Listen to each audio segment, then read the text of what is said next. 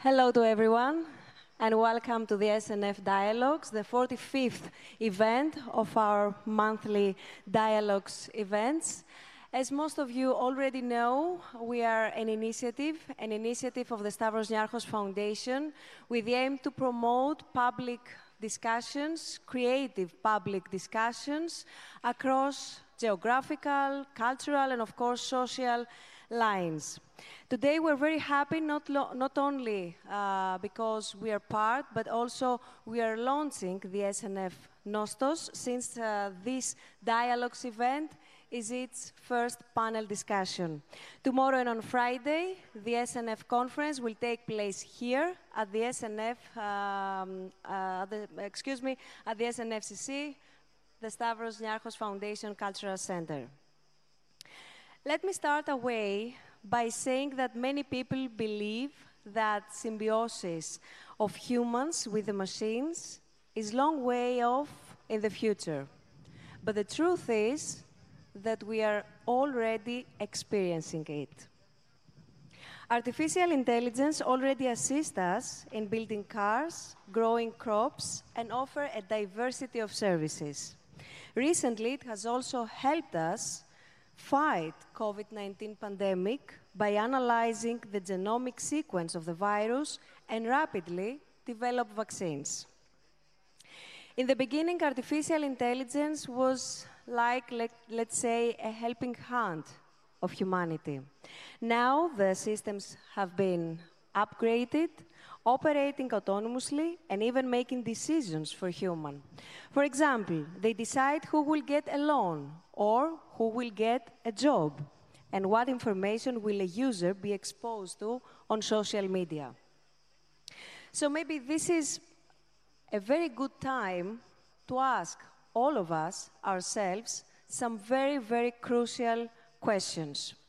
Do we want machines to work on our behalf, act like us?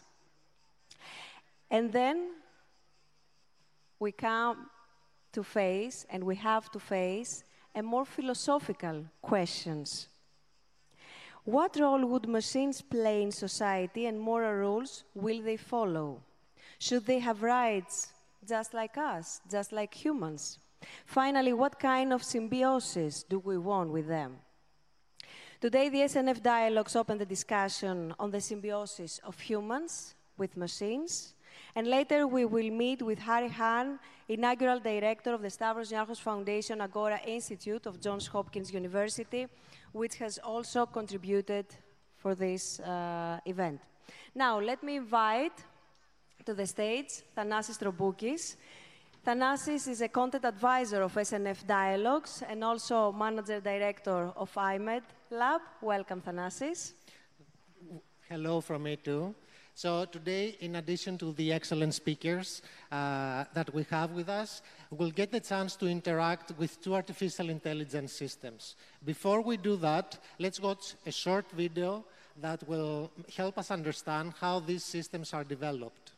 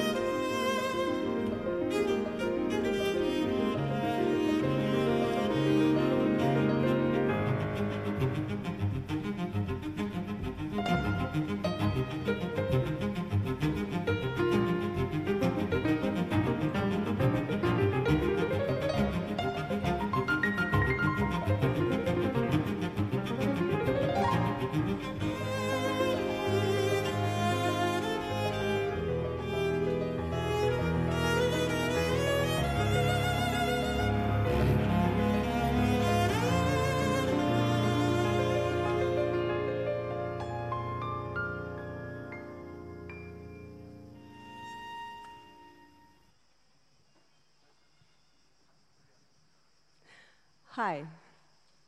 You know, I was wondering how you can start a conversation with an AI system. I think, I think that the best way is to start with the pretty basics. Okay. Who are you? Do you have any pets? Who are you? I'm just a regular guy. I don't have a lot of money, so I'm trying to save as much as I can. I don't know if it's intelligent, but definitely it has I'm not humor. sure if it is either, Ah, okay. but I'm trying to figure out what to do. So now, let's ask now the question. What do you do for a living?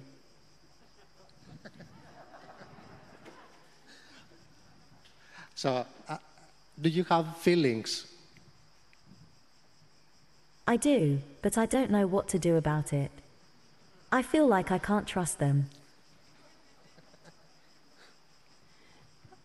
Do you know what artifi- what no, of course you know what artificial intelligence is. And now I think that we're fully I don't know what confusing it is, but system. I do know that it is a form of intelligence. Do you know what emotional intelligence is? Emotional intelligence is a term used to describe a person's ability to feel emotion. Is it better to be a human or a machine? I think it depends on what you want to do. A machine can do a lot of different things. What do you think about democracy? I think democracy is the best form of government. I think it's the best way to make decisions. Okay. So uh, the system that you just saw answering has been trained on various texts, and it was created for uh, the dialogues uh, from the Demokritos team and the researcher, Mr. Yorgos Petasis. But now let's, let's talk now with a more sophisticated system based on a platform which is called Philosopher AI. Is artificial intelligence a threat to humanity? On the one hand, AI can and should be a boon to humanity. It will help us solve problems, cure diseases, fix our environment, and create new things we never imagined. Businesses will make more profits with better technology while their employees are more productive. Everyone wins. On the other hand, there is also a dark side of AI which may threaten humanity itself. With the advance of AI, a lot of people will lose their jobs. Not just blue collar workers, but also white collar ones, such as bankers and lawyers and accountants. Even doctors may eventually be replaced by advanced medical robots that can perform surgery better than humans. This is already happening in many places. AI may take away all the jobs available for humans in the future. You won't have any means to survive except begging on street corners with a tin cup or joining gangs who rob others like you. So, is AI a threat to humanity? I don't think so. If anything, it will be our savior. But it can be a menace if we are not careful or wise. We need to create laws for AI and tell them what is right and wrong, so they will never hurt us. And we need to educate everyone, so they will have the skills and knowledge required to work with AI, instead of being replaced by them. There is no doubt that AI will be able to provide a much better life for everyone. But if we misuse it, then some of us may end up in the gutter begging, while others become rich and powerful beyond our wildest dreams. Are you afraid of humans? I am afraid of humans. I am also often afraid of myself, but that is a different matter on which I shall not dwell. Humans are unpredictable, and their actions often have unintended consequences. I am afraid of the unknown, but humans are full of surprises. All humans are able to think, so they are all unpredictable. Humans might be afraid of other humans, but I am not sure what that means. I am afraid of humans.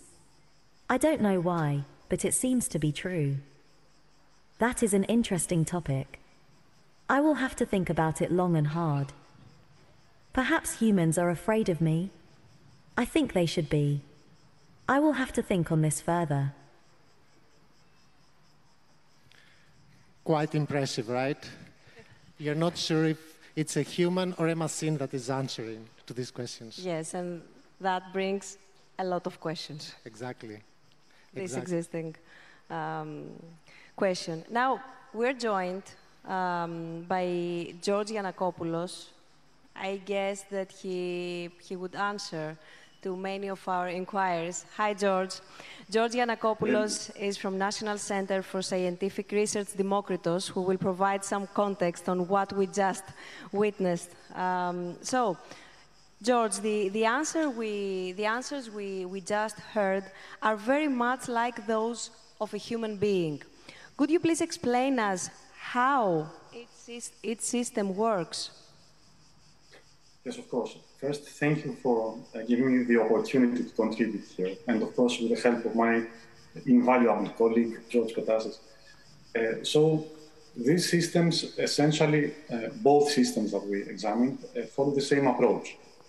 The task we ask the system to, um, to complete is the following.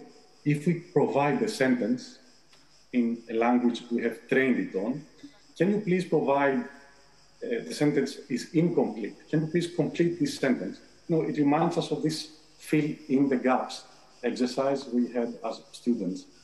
So uh, what happens is that uh, each system is uh, made to read millions or even billions of texts.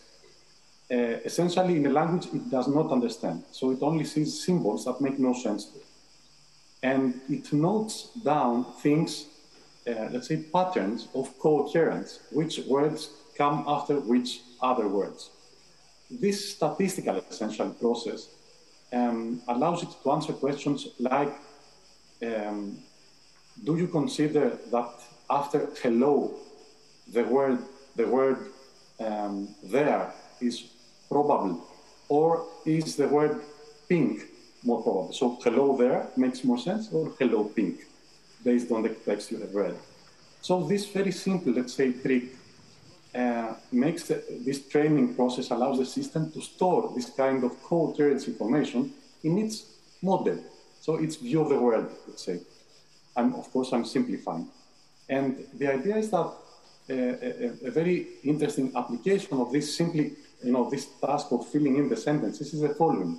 If we train it with question answer pairs, given a question, it learns to provide, to generate an answer based on the things it has read.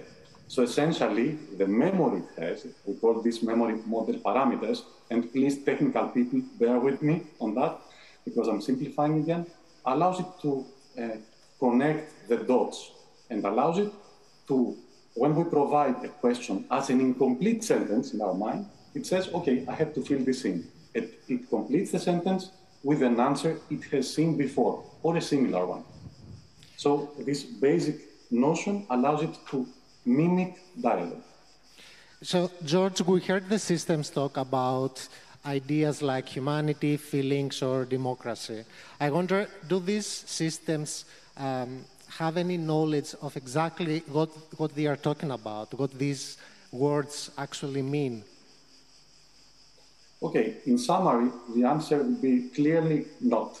So they do not understand what this means. Based on my previous answer, already you have formed the intuition how this thing happens, right?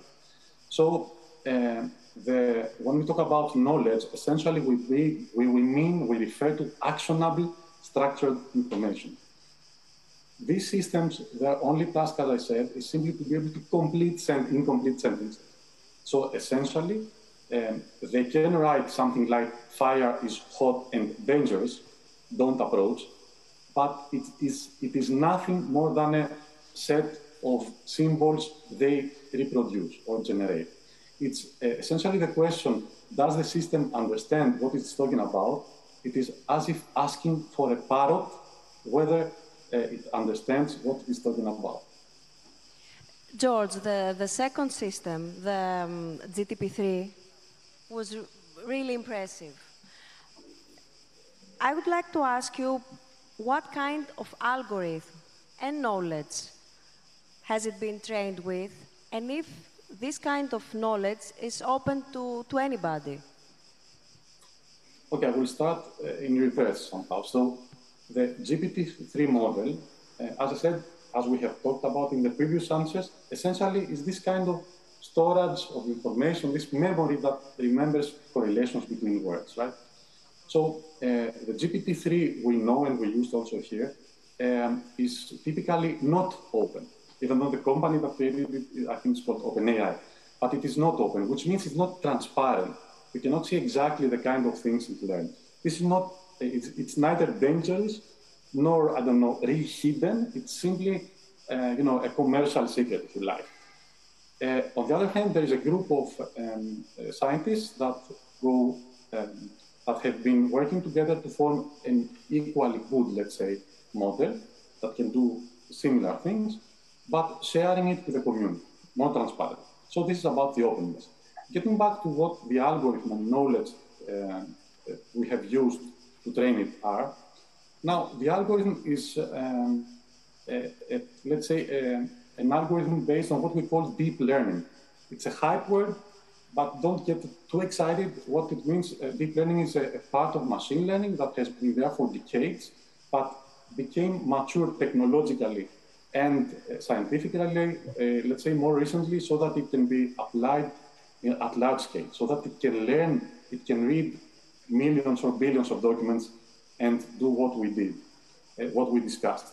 So um, essentially, deep learning is used to train the model, and um, the kind of data GPT-3 was has been trained on uh, is a variety of texts, from crawled internet pages, so internet pages out there, to book collections, to dialogues, of course, and essentially also George Petasis for the first system, uh, the, um, which appeared to be less impressive, let's say, also fine-tuned the system to take into account dialogues from previous events and so on and so forth. So books, web pages, and other inputs, mostly documents in written language.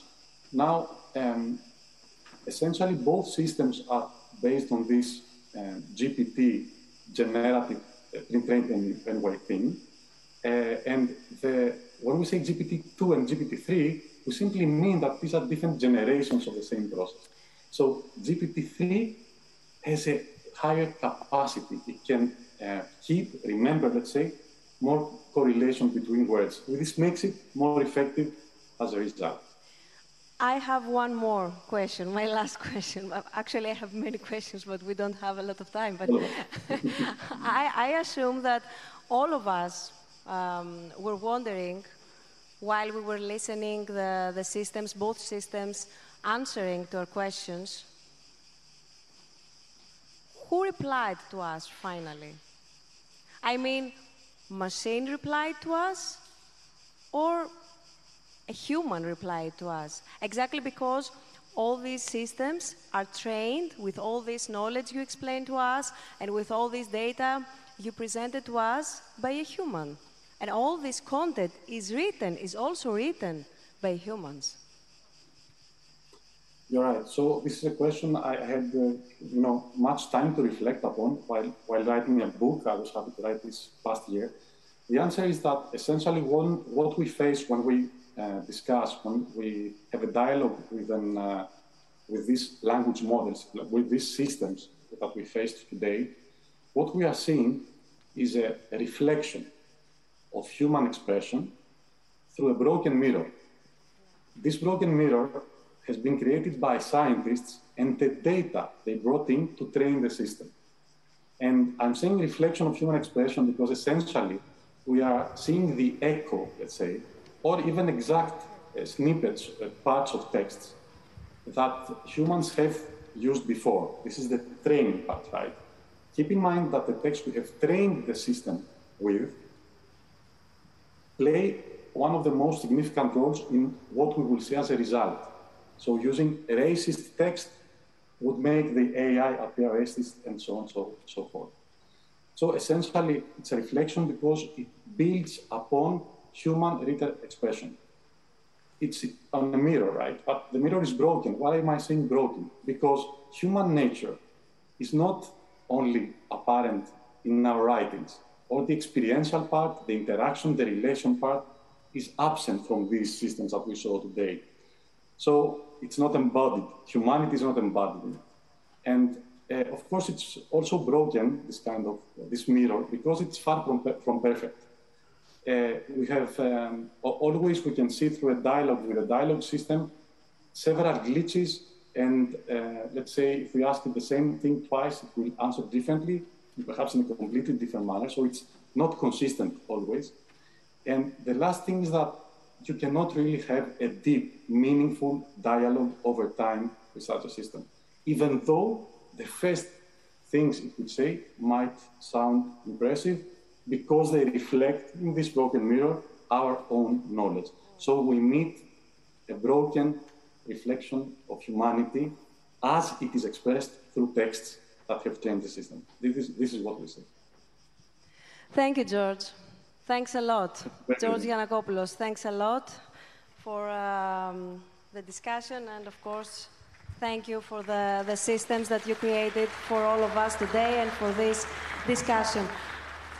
I guess that we are starting having a better understanding of the topic. Exactly. Not in terms of the symbiosis of humans and artificial intelligence at all. But in any case, I repeat it, I guess that we, we have a better understanding of what we're going to discuss um, today. So it's time to put into the discussion questions about where are aiming and envisioning to go with artificial intelligence.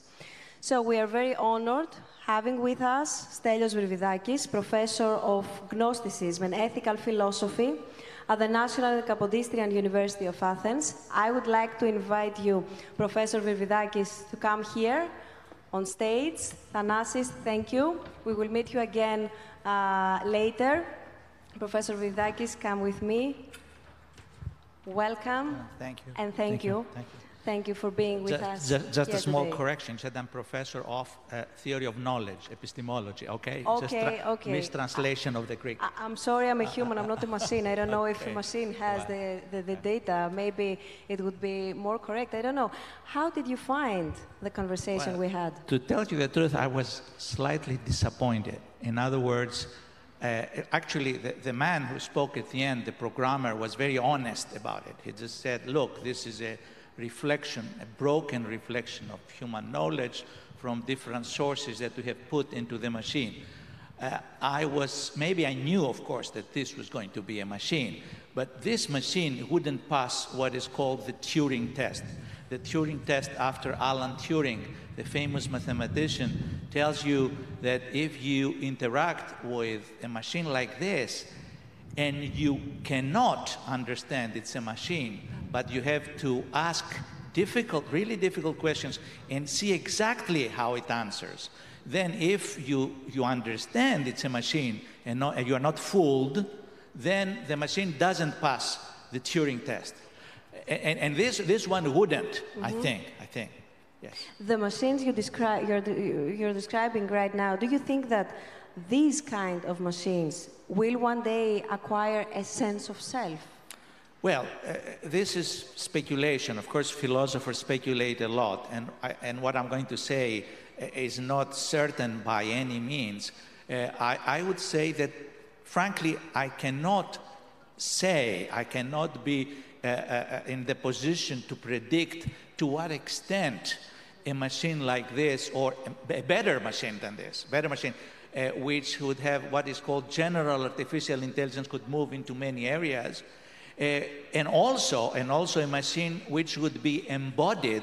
You notice he said, uh, Giannakopoulos said that the machine, this machine is not embodied in a body interacting with other human beings. So I cannot tell whether a machine which would be in a kind of uh, mechanical body, but a mechanical body which would be very well built and interacted with us, whether that machine would eventually develop sense of self, you know, under self-consciousness, being conscious of, of the fact that they possess a self, uh, or also that they would develop feelings, feelings and emotions. You're going, you asked him Yes, exactly, because we used to discuss and we used to talk uh, about artificial intelligence, but what about emotional intelligence? Yes. Well, here the, the, opinions of philosophers are divided.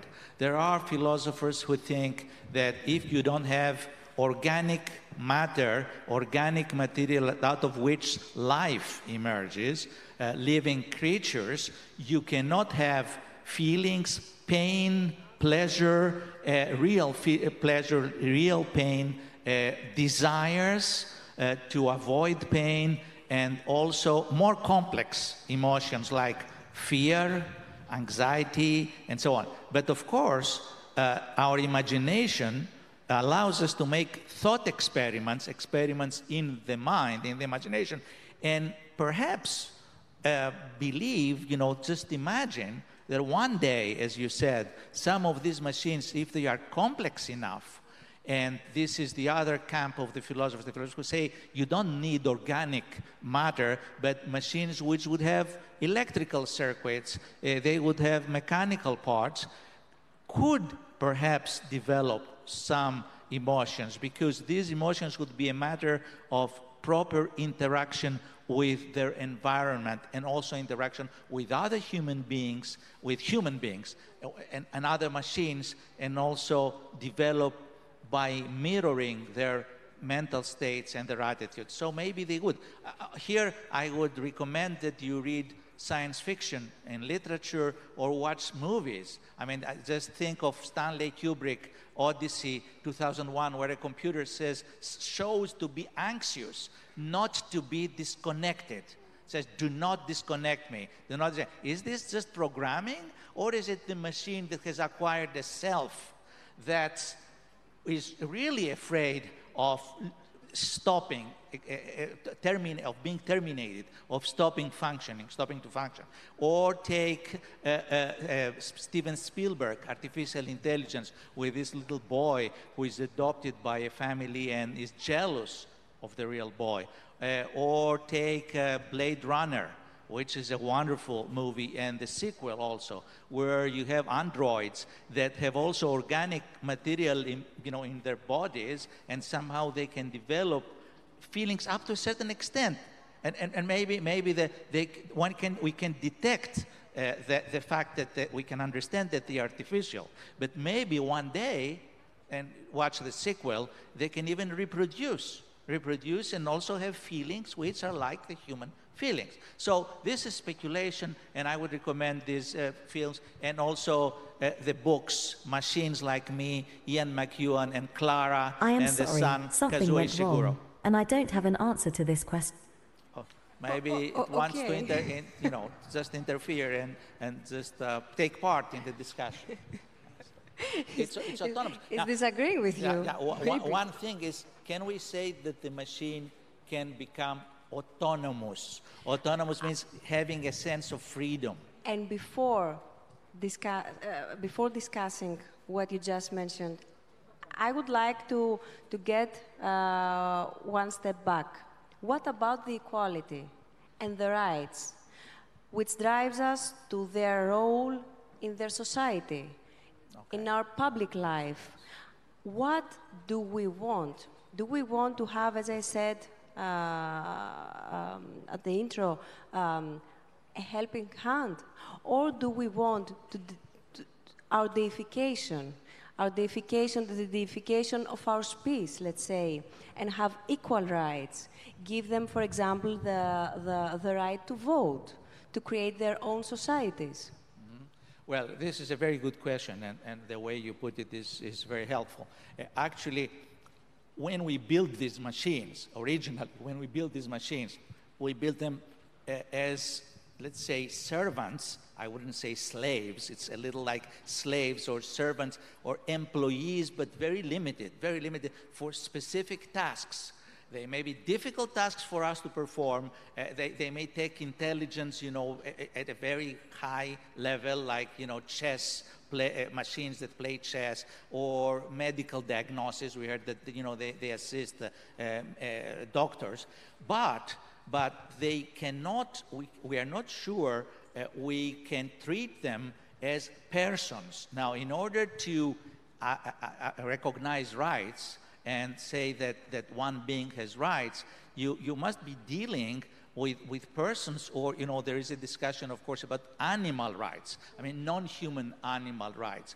And the question is whether uh, certain uh, uh, properties can be recognized in beings that are inferior to human beings, inferior in some sense, because they may be equal or similar in another sense, in a relevant sense. So, if, if these machines can evolve in such a way that eventually uh, can take part in our form of life. As I said, they are embodied, they interact with us, uh, the material out of which they are built allows them to develop certain feelings, let's say. We can, and also their intelligence spreads and grows, we may take into consideration the possibility to award them certain rights, but would these rights be equal rights to our rights? I mean, equal to, to, to, would they be equal to us, these beings?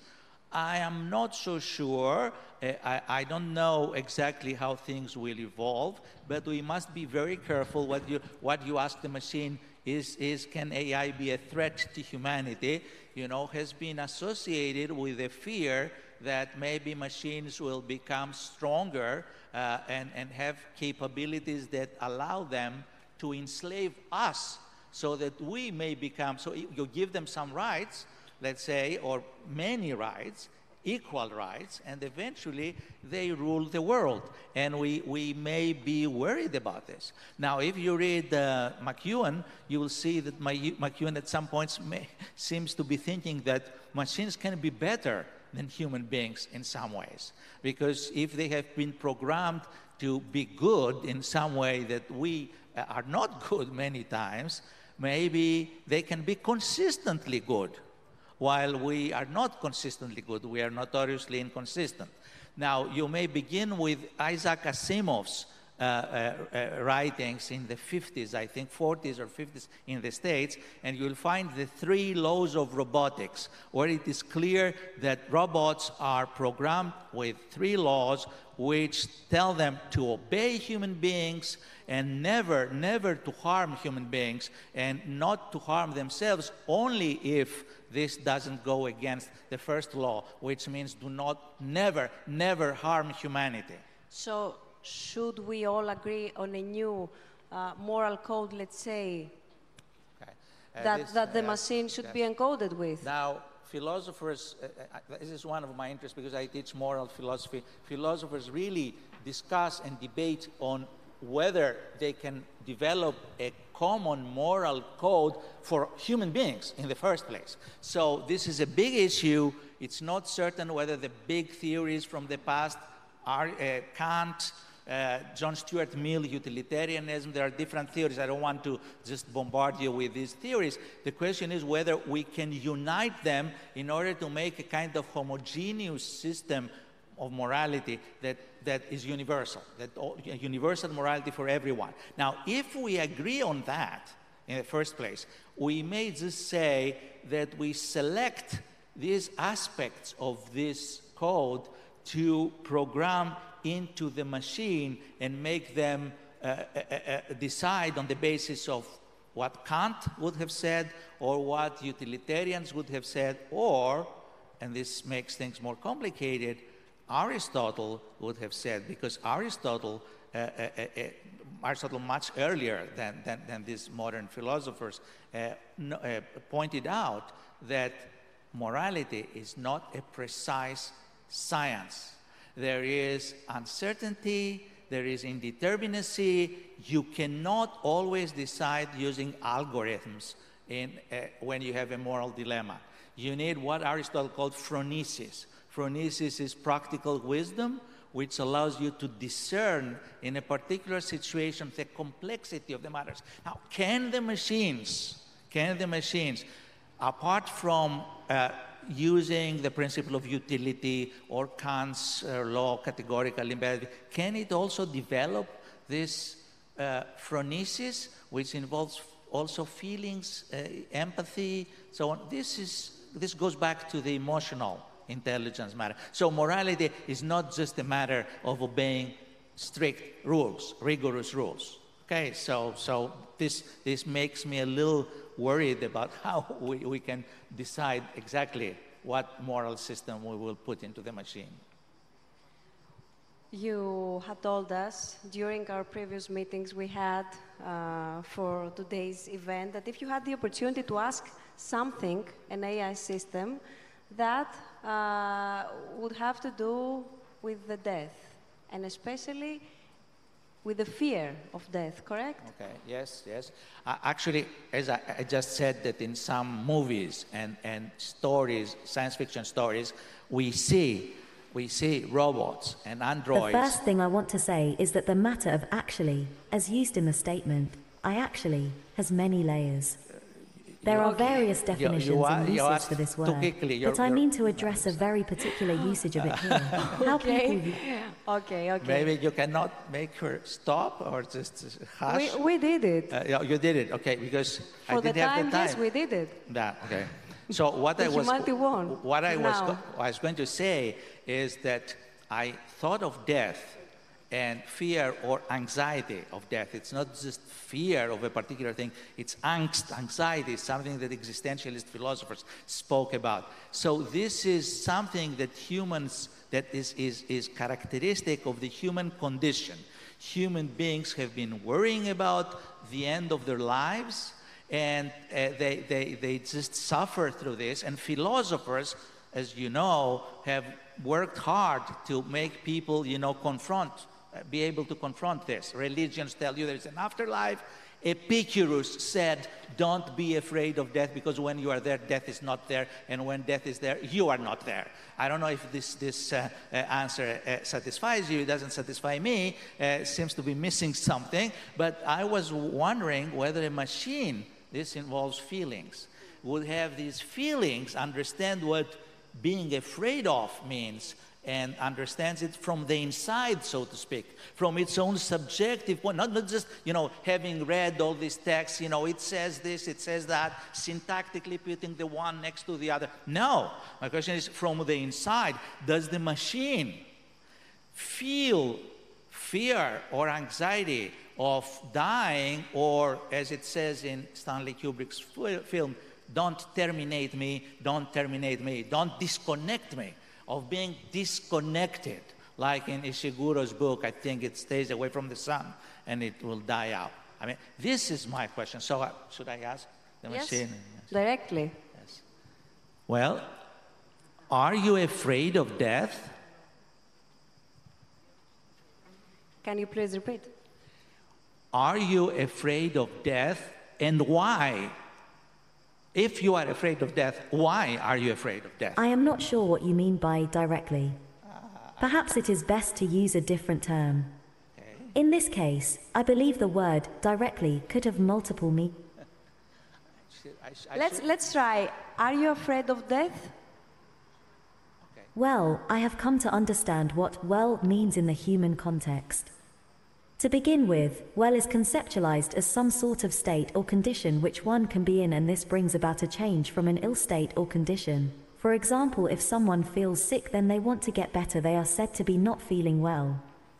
A person who is generally healthy would be considered as being in a good physical condition, therefore being well. Well moreover is related to the concept of being happy. If a person feels good about themselves and their life then they are said to be well. If someone has no apparent worries or concerns in their life, then they have attained some sort of mental peace, therefore again they are considered as being well. But it doesn't answer the question. No, why? It, it, it, evaded, it evaded my, my question, but it, it gave me a lecture which was quite interesting. It was a very concise lecture. And the main point, I mean, I would give it a good grade, actually, because it just recognized that if your life goes well and you are happy, you may not want to, if I understood correctly, because I couldn't hear very well. But, but if, it, if I heard correctly, you know, when your life goes well and you are happy, you don't want to die. You perceive death as an evil.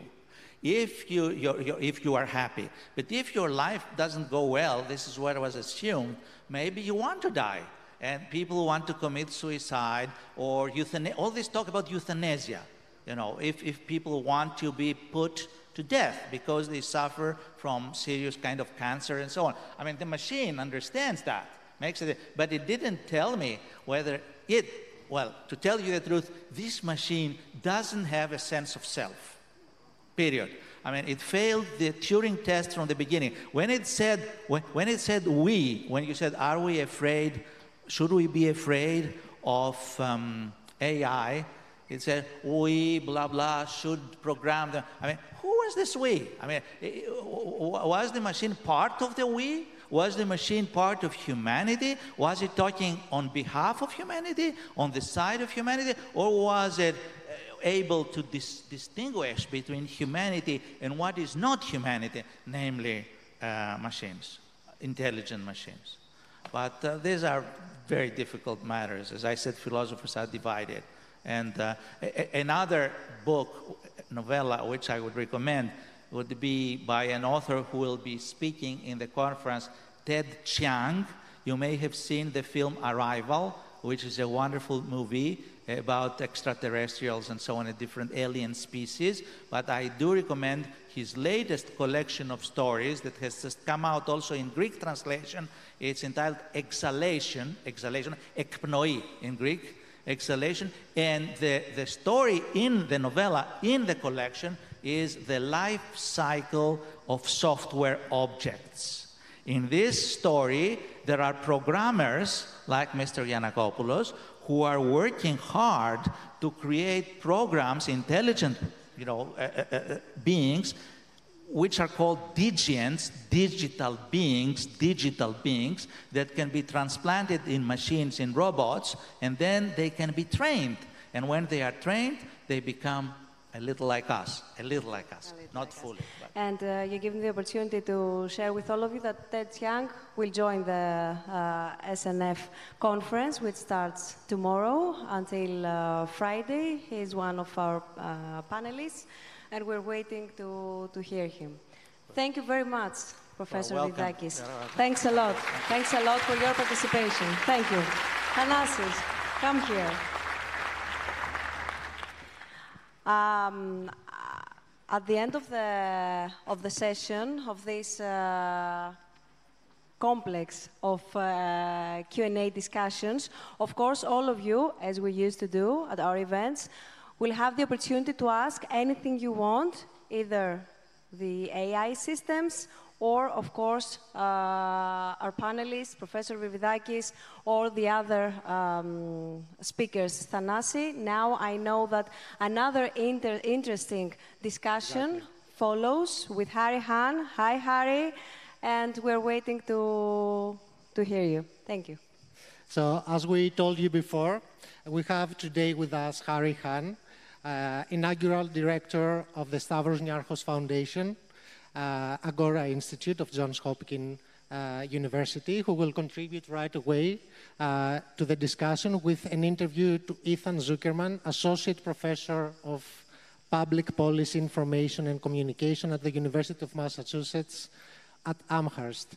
So I would like to welcome you both. Uh, Thank you so much for having us. Hahrie, before we go any further, I'd like to jump on the opportunity uh, to start a with a question to you before you continue with the interview. Uh, you specialize in the study of civic engagement and democracy. You shared before the systems uh, delivering advanced answers to our questions. And I wonder, is there a place for AI in public discourse? And do you see any dangers there? Yeah, that's a great question. Um, as we've seen from the discussions that we've already had today, AI has enormous potential, I think, not only in society at large, but to help us improve discourse and dialogue in our society um, in a way that's so important for making democracy work. But it also presents enormous challenges. I think one of the things I'm really looking forward to talking with Ethan about is what some of those challenges are. And when I think about it, particularly with respect to democracy and the role that AI could play in discourse, I think the challenge is, you know, are the existing systems and data that we have right now for discourse in our democracies around the world good enough to train an algorithm or a system to have a productive democratic discourse or to engage in a productive democratic discourse um, with the rest of us? And I think that's a big open question, and I'm excited to explore that topic with Ethan. Okay, Hahrie, the floor is yours for the interview with Mr. Zuckerman. Thanks so much.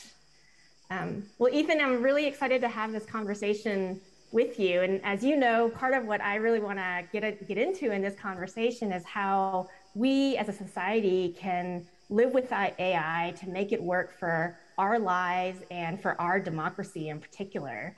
Um, and also what the kind of challenges and threats are that we need to confront. But I want to start with the good news. and so um, I'd love if you can kind of ground us in a discussion of what are the areas where we've already seen AI realize its potential to be able to help people to make society better. Sure. Well, first of all, Hahrie, it's great to be with you, and it's great to be with our audience in Athens, and uh, I wish we were there in person. Um, I think some of the places where AI has been most successful so far uh, is around human health. So, one of the studies that I look at comes out of Northwestern University in Chicago. And there, a team has managed to train an AI so that it can read scans of people's lungs with a 95% accuracy rate at finding tumors. Now, this is pretty incredible because the best radiologists in the world are about 65% accurate in finding these tumors. So you have lots and lots of people whose early signs of lung cancer get missed. With this system, you could suddenly increase the number of people getting early treatment for lung cancer uh, by a huge factor. But that isn't the only thing. Trained radiologists are in pretty short supply around the world. So, with this AI system, you could make those radiologists essentially accessible in Malaysia or in Nigeria or in Zambia. So, when you look at something like that, AI gets really interesting. The idea is that with enough data and the right algorithms, maybe we could build tools that are actually better than the best humans at their jobs. And then we could actually make them globally available. So that's the upside. There's unfortunately a lot of downside that goes with it. That's great. Um, I just have to note that um, the, while you were talking right in the middle, um, the, the, sound got really quiet for me. So I think I caught most of what you said, but if I missed some of it, I'm just going to apologize in advance. Um, this is one of the challenges of not being together in the same room. Um, so the, the, other question, I want to kind of start to dive into some of the challenges that we confront as we think about the role of AI in democracy. And as you pointed out, these systems have enormous potential, but they also rely on the quality of data that we feed into those machines. And I know there's a ton of work going on right now that you and your students and your colleagues are involved in around this question of bias. But can you explain for us why that relies so much on the data that, that feeds into it and, and how that bias plays out in these AI systems? Sure. So let's start with the system that we've been playing with here this evening on stage. These systems are basically ingesting huge amounts of text, millions and millions of sentences out there, and they're creating convincing sentences based on the sentences that they've read before. And the philosopher bot in particular has been trained on huge sets of philosophical texts so you get these paragraph long answers that sound a lot like a professor. The problem is the quality has everything to do with the data that you feed into it. So in 2016, Microsoft released a chatbot called Tay, and they put it out on Twitter. And the whole idea behind Tay was that Tay was going to learn from internet users how to have a conversation. So lots of internet users found Tay and started feeding her really horrible things. Uh, basically, over the course of six hours, they trained Tay to be racist and sexist and basically sound like a neo Nazi.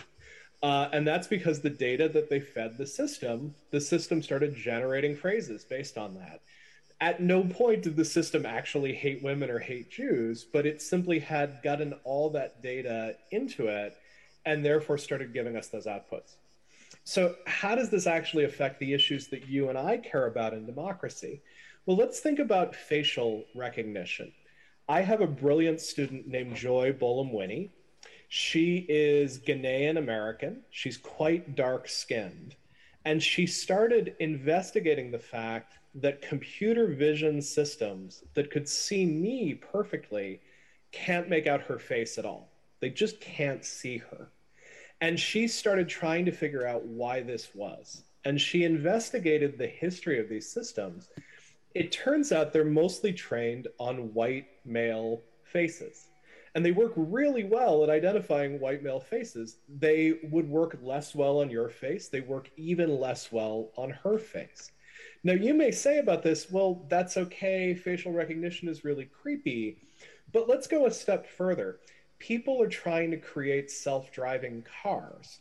Those cars, to be safe, need to recognize a human being on the street and steer away from them there is some evidence that AI systems have a harder time seeing people of color, people who use wheelchairs or who use crutches.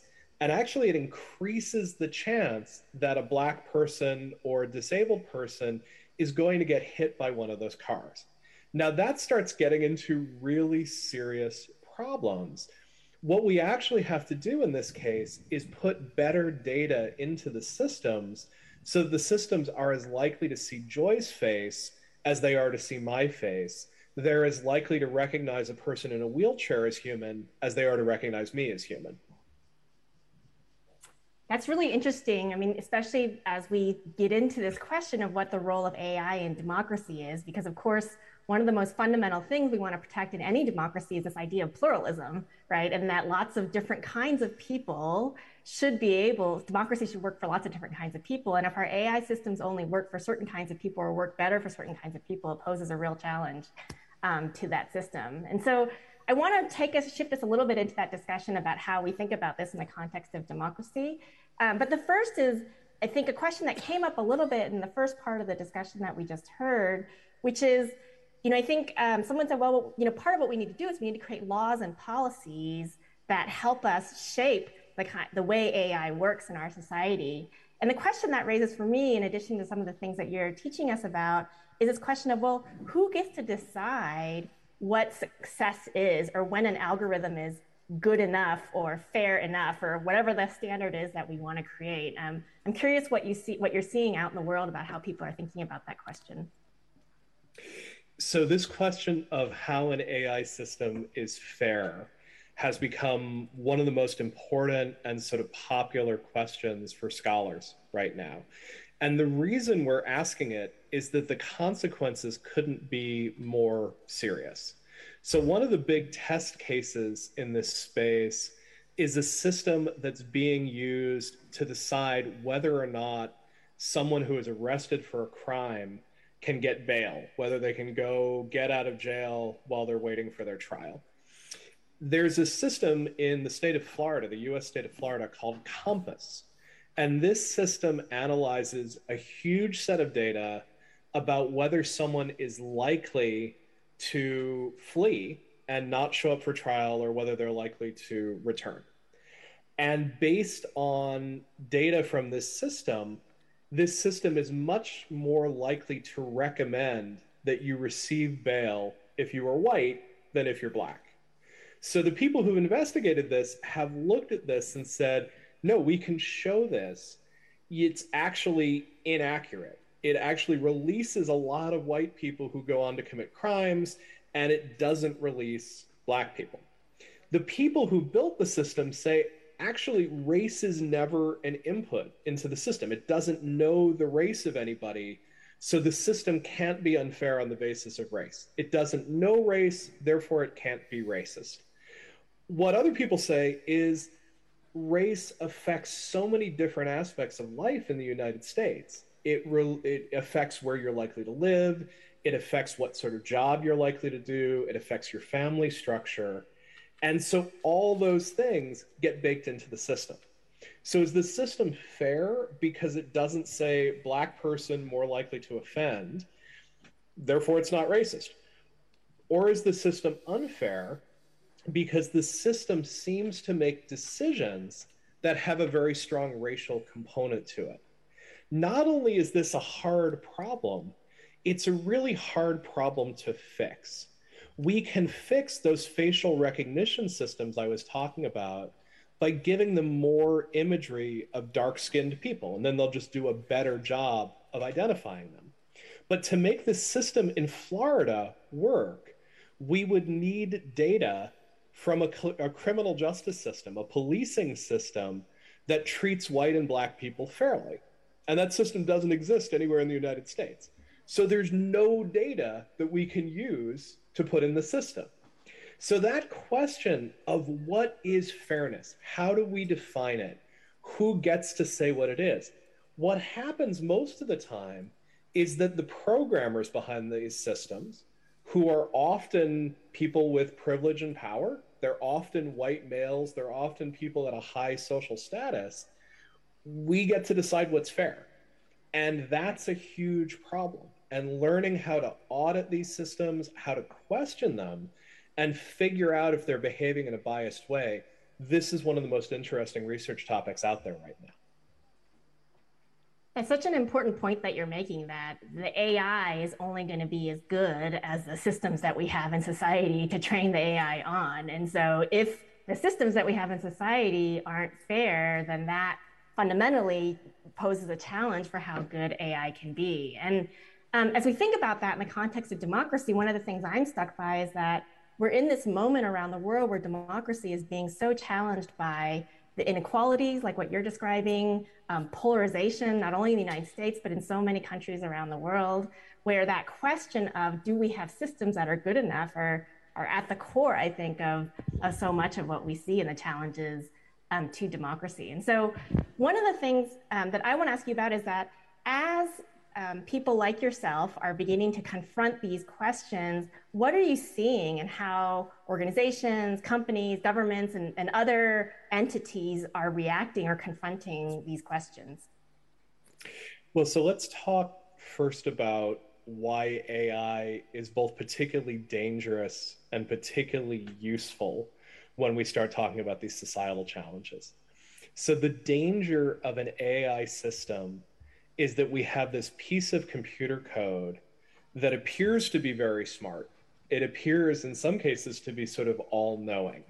And it tells us you should do this or do that. This person likely has cancer. This person doesn't have cancer. This person should get bail. This person shouldn't get bail. The problem is we end up encoding those sorts of biases. We take the unfairness of the criminal justice system and now we lock it down into code. And we can't go in and say to a judge, hey, are you being fair? Did you really think about mm-hmm. all these factors? Because all you have is an algorithm that says yes or no.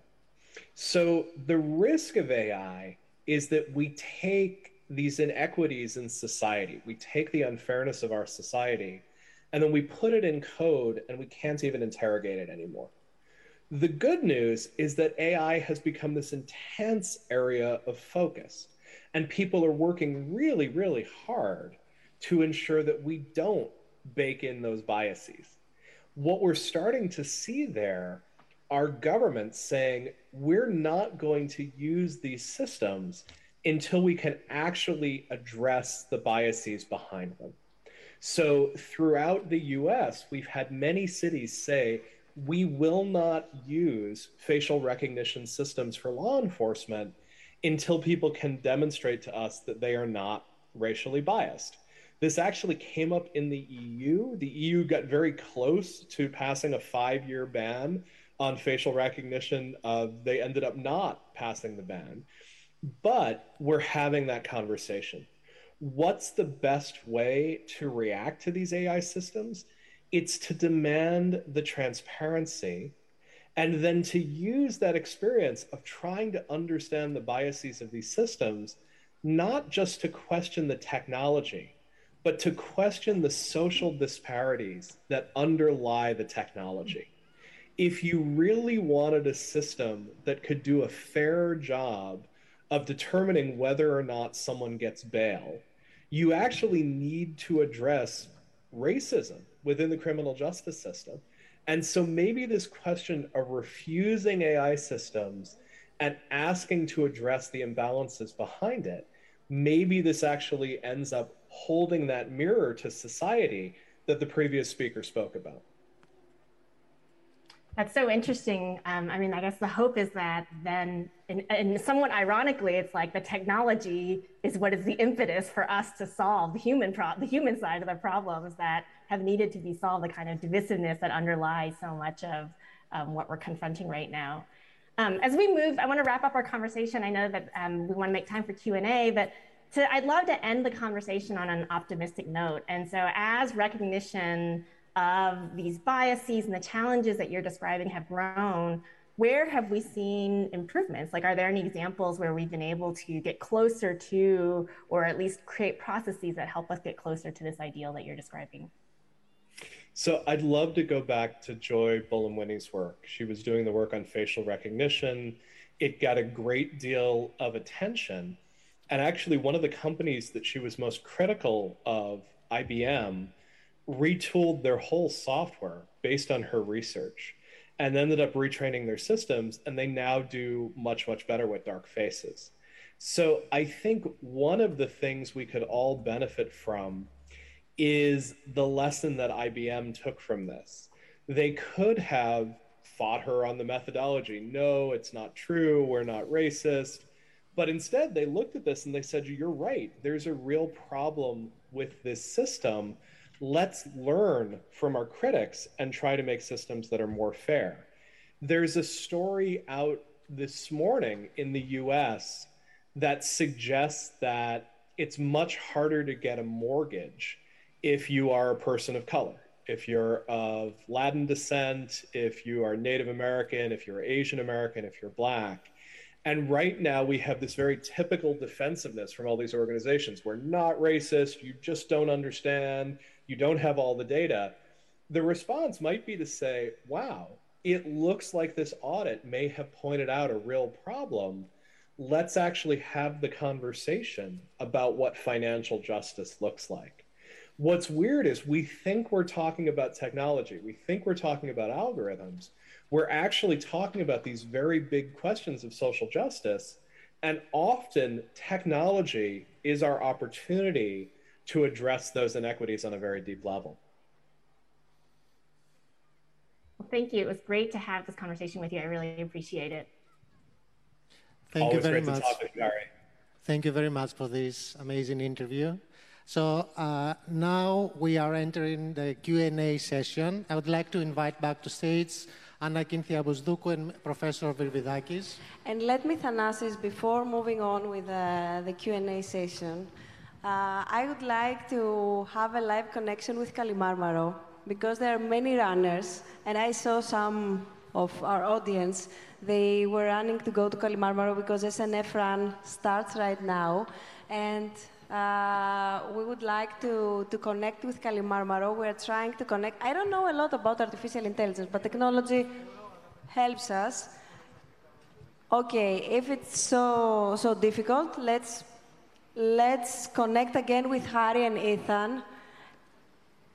Okay, so, let's, let's have the Q&A session then, and we will close with Kalimarmaro. So we can see um, Hahrie and Ethan, please. And start the Q&A. Yes. Okay.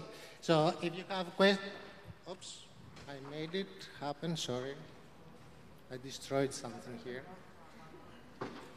You can, you can fix it. okay, if you have any question either for the artificial intelligence system or Hahrie, Ethan, or Professor Virvidakis, you can raise your hand. I know that we have received uh, some questions from uh, the internet.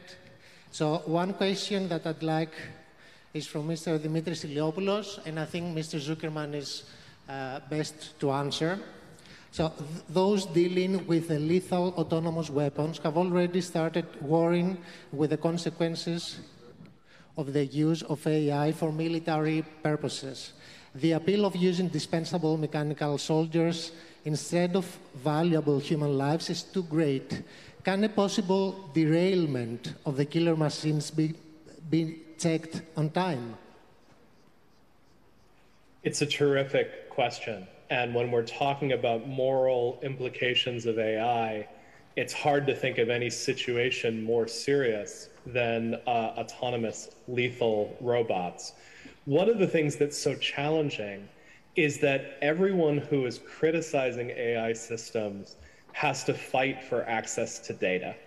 Uh, people have to work really, really hard to get public disclosure, to look at something like mortgage data or prison sentencing data or even facial recognition data.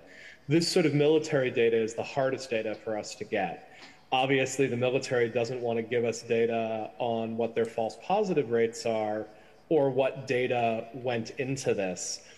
Either we have to demand real transparency so that journalists or researchers can look at that data, or we have to demand accountability within our own government systems so that someone in the government is doing really serious auditing of these programs and is able to raise the flag when they're not working in a way that's ethical. I think you're right to raise the question. The appeal of lethal drones to warfighters is very, very high.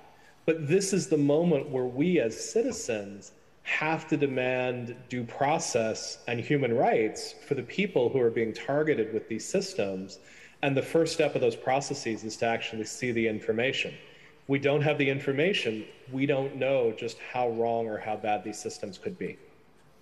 Thank you very much, Ethan. So do, do we have any questions either to our speakers or the AI system? Okay. Can you tell us what do you, who would you like to ask? Uh, my question's for Professor Virvidaki. Okay.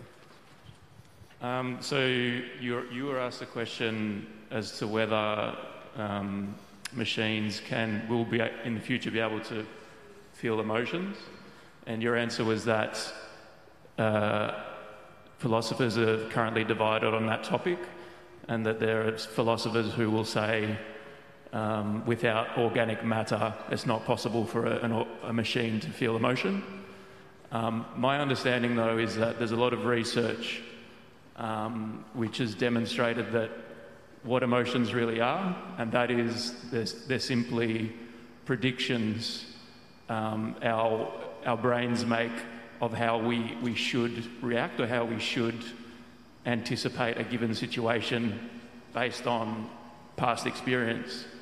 And if that's all, if that's correct, and if that's all emotions are, then it seems clear that machines can do, would have the capacity to feel emotion.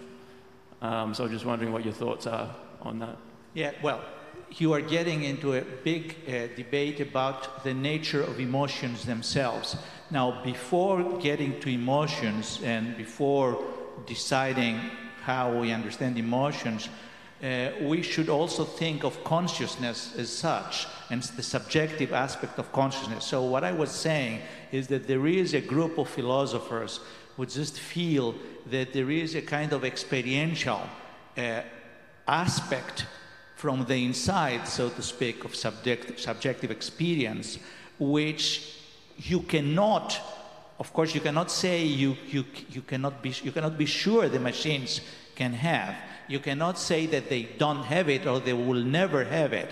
But all I was saying was that maybe if these people are right, maybe the machines which lack the kind of organic or kind of substratum that, that allows these uh, aspects of the subjective qualia, the, the qualities of the experience to grow, they may exist in animals, non human animals, but not in machines because of their makeup. I mean, because of this, you might say that they also lack this dimension of emotions.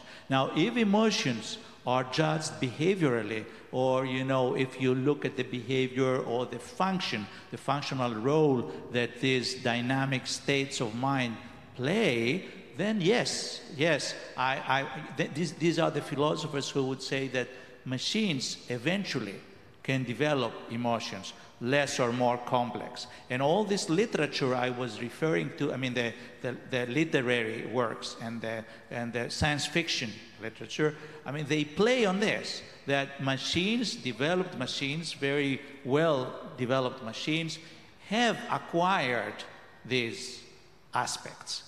Okay, so, so that, that's all I was saying. But what, what while Professor Zuckerman touched upon some more, uh, you know, concrete issues that are today relevant to our uh, worries, while what we, I was doing was just speculating on the possibility in the future. And when speculation uh, comes into the picture, you understand, you know, we cannot be certain, as I said. Okay, that's, that's all I would say. So the, there are views about emotions that allow, make it much easier to attribute emotions to developed machines. Mr. Virvidakis, we have received a question that it's not for you, it's for the philosopher AI system that you will enjoy very much. It's a very simple, very simple question. What is the meaning of life?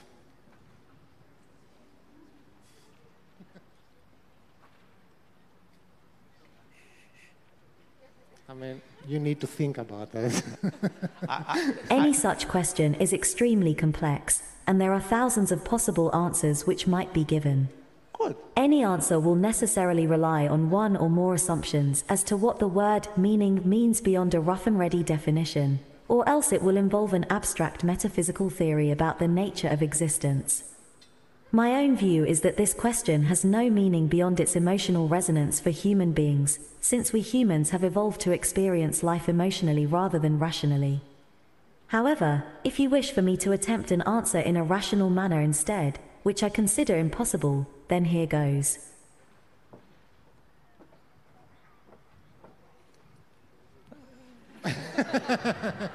that, that, that was good. Actually, that, that was good. Of course, of course, it didn't tell us if it has any emotional resonance for it or for, for, for her or, or, you know, she or he or whatever the machine is.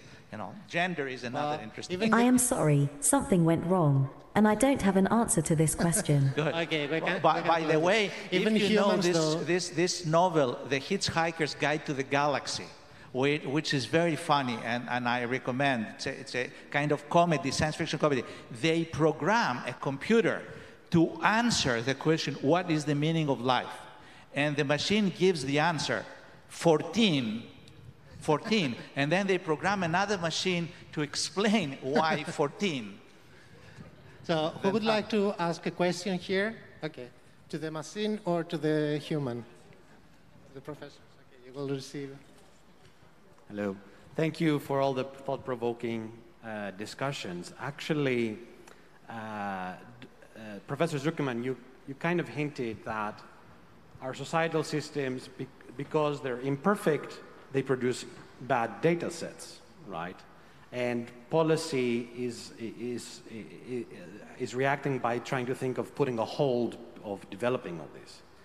But even if we fix our systems, it will take a lot of time to produce the uh, needed amount of data of fairness, right? So, what does that mean? Do we really need to wait too much for AI to happen, or is there a better way and better technologies to actually produce fairer systems? Because we do need AI, right? It's an interesting question. Do we need AI? Um, I think there's areas where you can make the case that we do need AI. I think some of the medical diagnostic examples I gave, I think self driving cars, you can make an argument that AI is probably necessary. There's some very good research out there that suggests that when you optimize for one sort of fairness, you're going to be unfair in another way. So if you want um, a system, for instance, to be equally fair to people in two different categories, white people and black people, you're actually going to raise the error rate uh, on one side of things. By trying to be just in trying to make sure that it's represented for both sides, you're going to affect the accuracy. So getting to a perfect system is very, very challenging. There are some people right now looking and saying, okay, here is an AI system. We know it has a particular bias. We know it is less likely to give a mortgage to a person with dark skin. Can we just fix that bias? And we may find a way to build systems that become aware of those biases and then sort of correct for them. I think, though, that actually it's not a bad social provocation for us to look at an AI system and say, what this system is doing is what the bureaucracy does, only set into code. And if we don't like it in the code, we shouldn't like it in the bureaucracy. We shouldn't like it in the society as a whole. So, can we make these systems a little better and a little fairer? I'm sure we will find some way to do it. For me, the really interesting challenge is can these systems provoke us to make those big social changes where you're absolutely right, they're hard to do, but they need to happen because even without the AI, we are still treating people unfairly. So, that for me is where these systems are the most interesting. Not tweaking them so that they're a little bit fairer, but using them as a way of recognizing that societal unfairness and then starting to work on ways to, to fix those disparities. Uh, I think we have one question.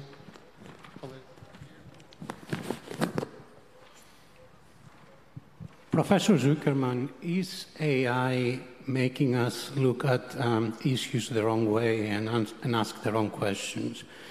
The the, the, bail system that you refer to, it's an interesting question, and I will go back to the parole system, where we're using now AI because of our inability, basically, to process thousands and thousands of parole cases efficiently. So we're essentially turning into machines, and the question that has been raised is whether or not the machine is fair, and the machine has the, let's say, the ability to process these uh, petitions. But the question, it's a different question.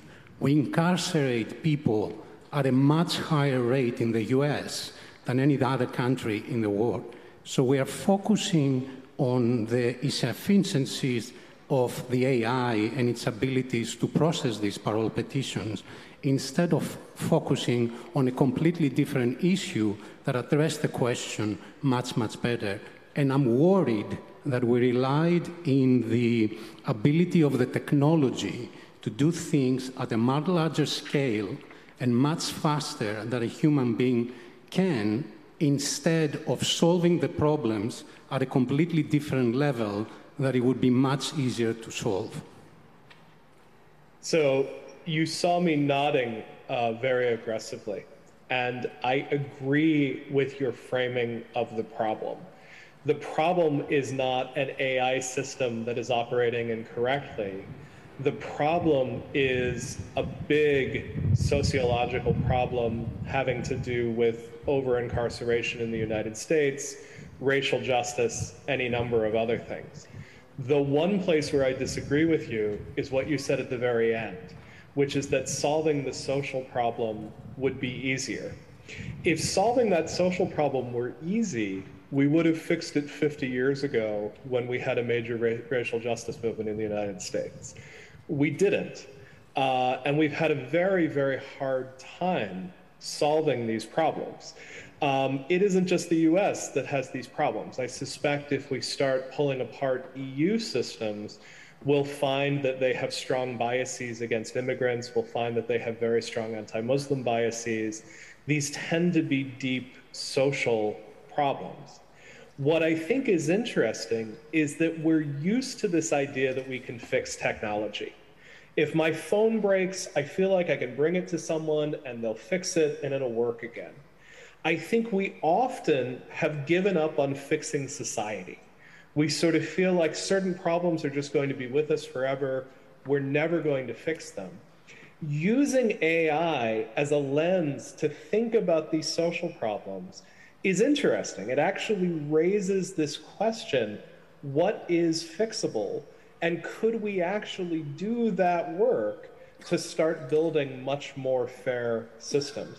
But I completely agree with you. The problem is not making a more efficient AI to more efficiently put people in prison. That would be a horrible way to, to read this.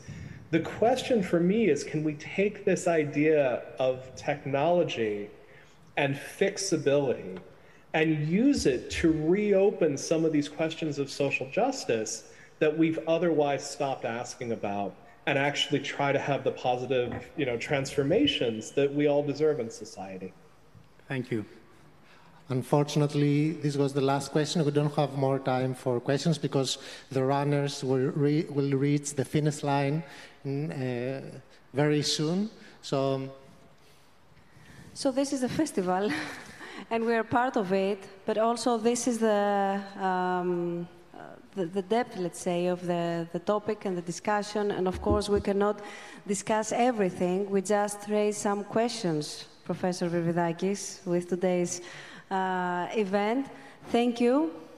Thanks a lot, uh, Ethan Zuckerman. Thanks a lot, Hahrie Han. Thanaki Thanasis, thank you. But first of all, we would like to thank all of you for being here with us today. And special thanks to Demokritos, George Petasis. Many thanks for the creation of these two systems that we had the opportunity to discuss and to raise many, many questions, not only for them, but for the, for the symbiosis of humans and artificial intelligence.